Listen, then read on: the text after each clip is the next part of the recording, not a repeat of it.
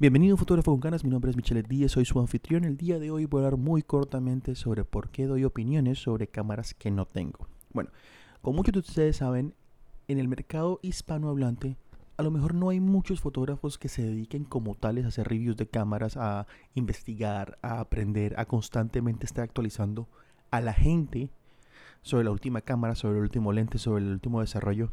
Y eso sí lo hago yo. ¿Por qué? Porque a mí me gusta mucho consumir este tipo de contenido y como lo hago en inglés, me queda mucho más fácil para mí traducirlo y dárselo a ustedes. El día de, hoy recibí un comentario en YouTube muy cómico que decía, felicidades por hacer un review de una cámara que no tienes. Llave, o sea, está bien, tienes toda la razón, pero quiero explicarte que en inclusive el, el video decía, es un review y es una noticia.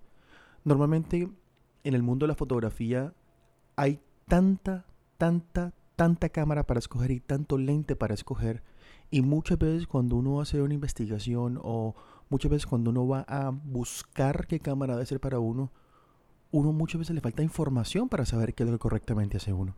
Entonces yo me he dedicado a como mascar la información a la gente que apenas va a empezar. O sea, la idea, la idea de todo mi canal, la idea de todo mi, mi contenido es que la gente, basado en la información que yo les doy puedan tomar una decisión más acertada. Yo en ningún momento le digo a la gente, compre esto, compre lo otro, porque no es mi, no es mi, intención.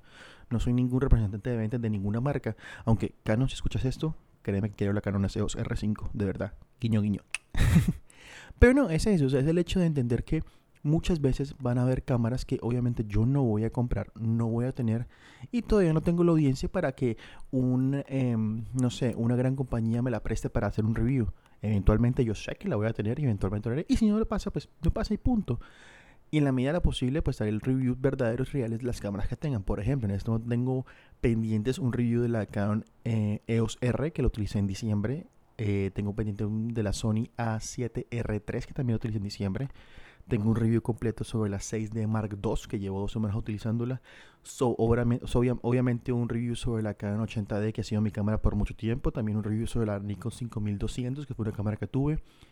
GoPro 5 que también fue una cámara que tuve.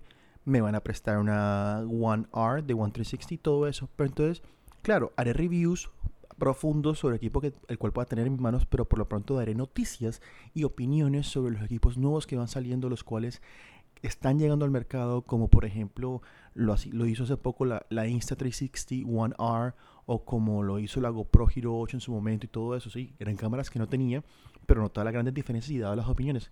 Entonces, para todas las personas que de verdad em, creen que uno tiene que tener un equipo para, para hacer un review, pues bien, porque tiene todo el sentido del mundo de como que no, no puedes saber nada de esto, pero afortunadamente yo consumo contenido de mucha gente que en su momento hace reviews, analizan y yo tomo no una sola fuente para dar una opinión, tomo muchas fuentes para dar opinión porque yo me consumo el contenido para poder dar mi opinión al respecto. De todas espero que esto les sirva a ustedes más adelante para entender de que muchas veces muchos fotógrafos van a estar muy inclinados hacia unas cámaras y hacia otras, pero saber de ellas nunca está de más. Entonces voy a dejar aquí el podcast del día de hoy. Espero que hayan disfrutado el fotógrafo, un fotógrafo con ganas. Recuerda seguirme en, mis redes sociales, arroba Michelet mi página web micheletdiez.com. Allá regalo unos presets y nos vemos en la próxima. Chao.